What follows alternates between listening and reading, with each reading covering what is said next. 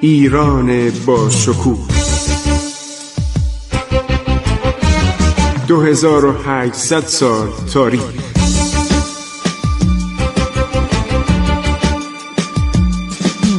عبور از تاریخ.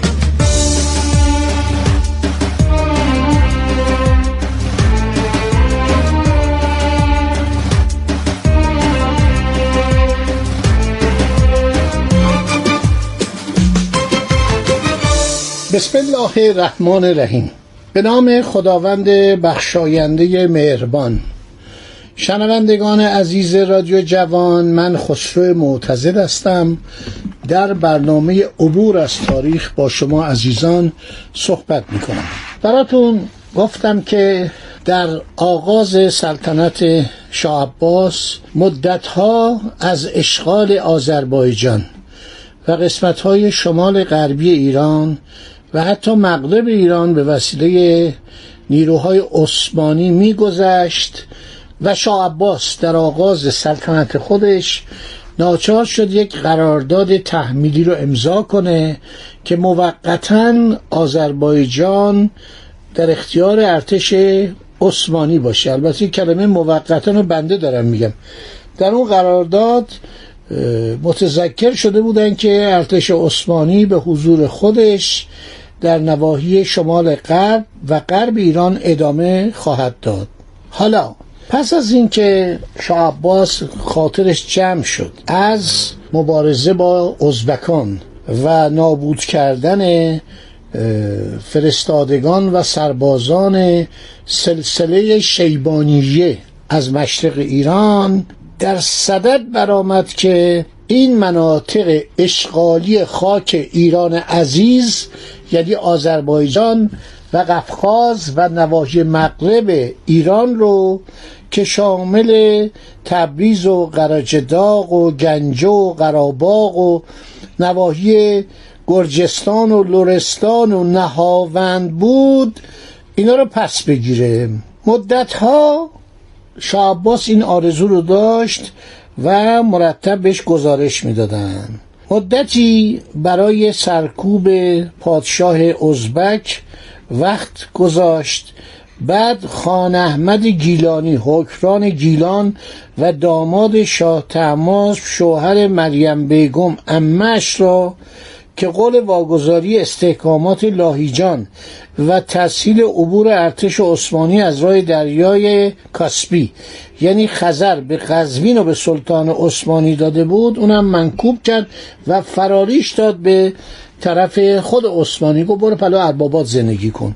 خب حالا شاه عباس در صدده که این آرزو خودشو انجام بده. شاه عباس سه طرح بزرگ پیش رو داشت.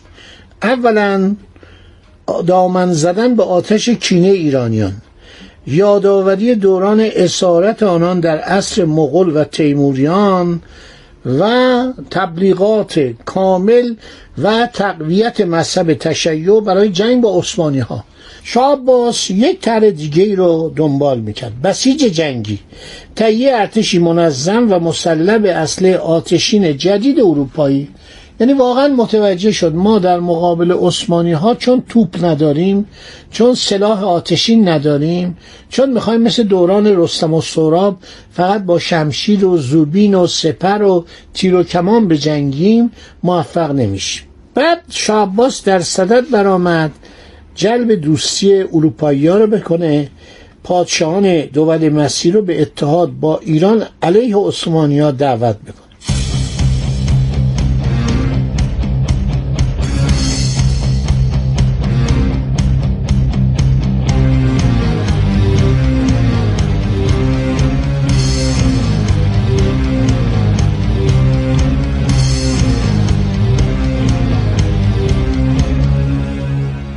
شما در مورد دولت صفویه یکی از بهترین منابع عالم‌آرای عباسی اسکندر بیگ ترکمان نوشته. همینطور کتاب خلد برینه. کتاب زندگی شاه عباس اول استاد بزرگوارم استاد خدا بیامرزم نصرالله فلسفیه. و به قدری کتاب ها در مورد صفویه زیاده حتی اگر دقت کنید و سفرنامه آدام اولئاریوس شاردن تاورنیه انگلبرت کمفر و خیلی آدم های دیگر رو بخونید اصلا کاملا مثل اینکه در اصفهان آن زمان حضور دارید.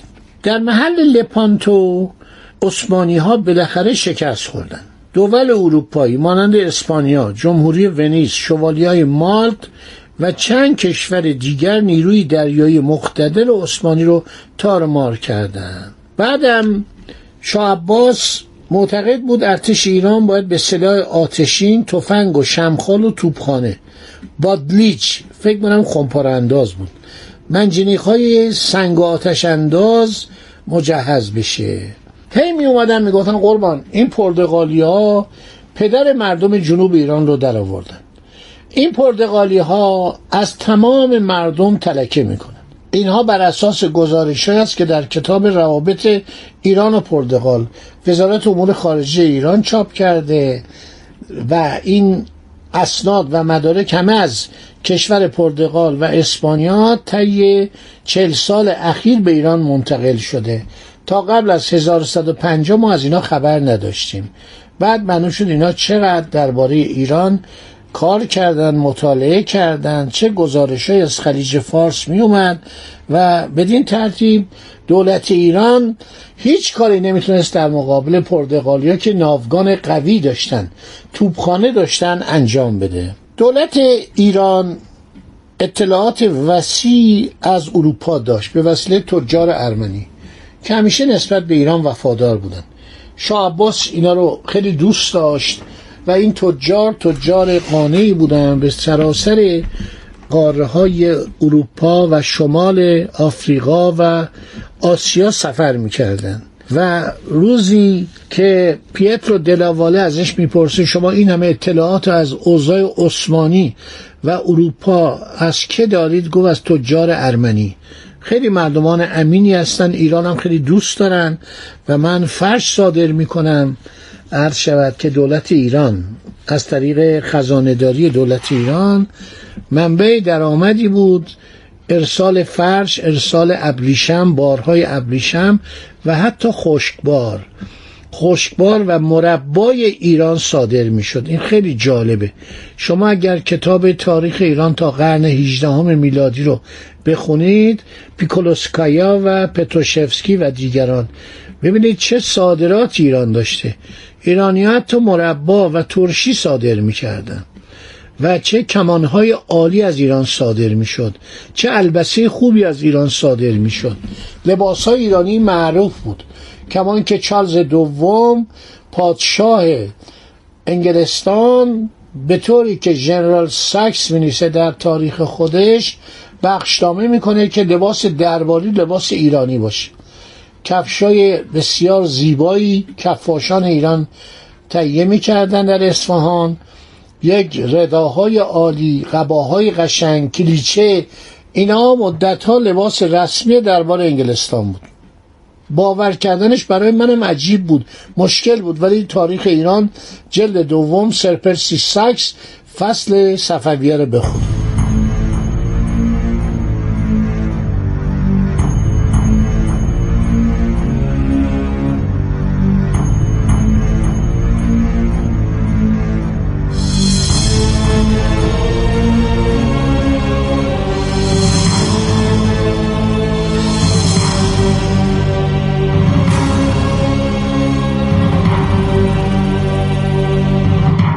نیروی دریایی پرتغال خیلی قوی بود. در خلیج فارس دریای عمان اقیانوس هند از دماغه امید نیک و موزامبیک و ماداگاسکار و باب المندب و خلیج عدن و دریای سرخ تا کرانای شبه هند و جاوا سوماترا در اندونزی کنونی و سواحل چین عامل مهمی بود برای دریانوردی. در این حال ممانعت می‌کرد از گشتنی ناوگان عثمانی در دریای مکران و خلیج فارس. تا زمانی که کشتی های جنگی توپدار پرتغال در دریای عمان و خلیج فارس تردد می‌کردند عثمانیان نمی توانستند ناوگان خود را به کرانه های جنوبی ایران گسیل دارند و در بنادر ایران قوا پیاده کنند. دولت ایران برای تجارت با اروپا از طریق دریای خزر و رود ولگا اقدام می‌کرد. مشکل این بود که رود ولگا در شاید 6 7 ماه 8 ماه در سال یخبندان می‌شد و باید از سورتمه استفاده کرد. اینا رو در کتاب اروجبک شما می‌خوانید. مناسبات ایران و کشور پرتغال که در سال 1580 در امپراتوری اسپانیا ادغام شد در دوران پس از ادغام همچنان گرم و دوستانه بود. حالا دیگه دولت ایران با دربار پرتغال کاری نداشت. پرتغال در گوا یعنی در هندوستان یه پایگاه بزرگ دریایی داشت یک نایب السلطنه پرتغالی در اونجا بود. ولی از نظر دیپلماتیک دولت ایران با دولت اسپانیا که پایتختش در والادولید بود و گاهی در مادرید بود با این به رابطه ایجاد می‌کرد. فیلیپ دوم پادشاه اسپانیا دو کشیش را برای انجام دادن معمولیت سیاسی و گسترش روابط به ایران فرستاد که ورود این سفرا در زمان سلطنت شاه محمد صفوی خدابنده پدر شاه عباس بود. در ایام بعد چندین سفیر از سوی دربار مادرید به ایران آمدند که یکی از نخستین آنها آفونسو کوردیرو بود. یکی دیگه نیکولا دیملو که اینا دو تا کشیش بودن. یکی از فرقه فرانسیسکان و دومی از فرقه دومینیکن. اینا مدتها در فیلیپین بودن که مستمره اسپانیا بود و آزم لیسبون و روم بودن اومدن به گوا. و در آن سال کشتیهایی که باید از سرزمین مستملکه پرتغال می اومدن از اون جزایر و نواحی که می اومدن و در گوا مسافرها رو هم می‌کردن به طرف اروپا تأخیر کردن.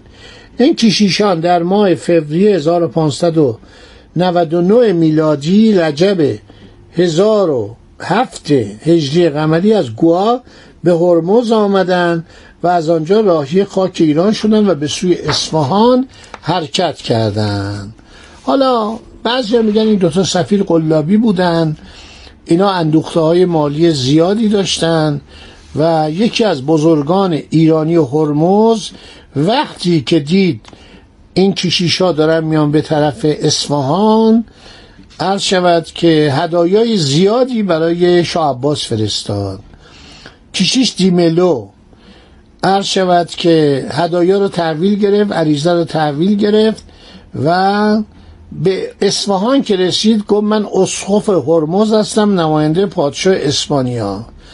و شاه عباس هم خب اطلاع زیادی از این موضوع نداشت که این کیه و اجازه داد که یک عرض شود میسیون و تشکیلات فرقه دومینیکن در ایران تأسیس کنه.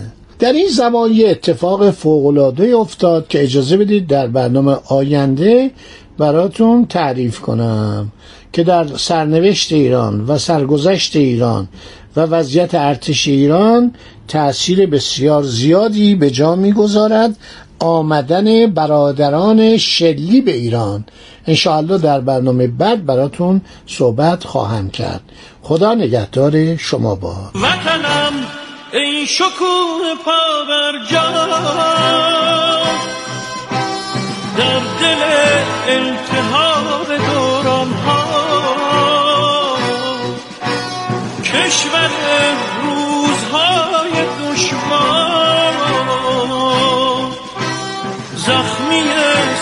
سربلند بحران ها ایستادی به جنگ رو در رو.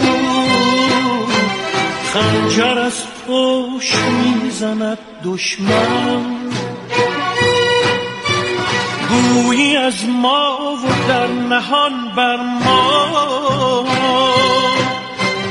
وطنم پشت حیله را بشکن. کنم این شکوه پا بر جان در دل التحاب دوران ها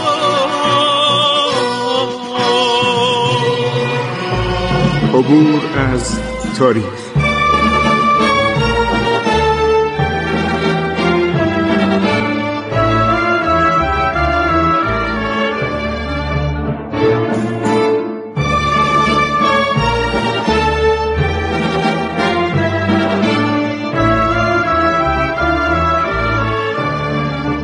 ایران با شکوه. 2800 سال تاریخ. سرگذشت ایران ما به روایت خسرو معتزد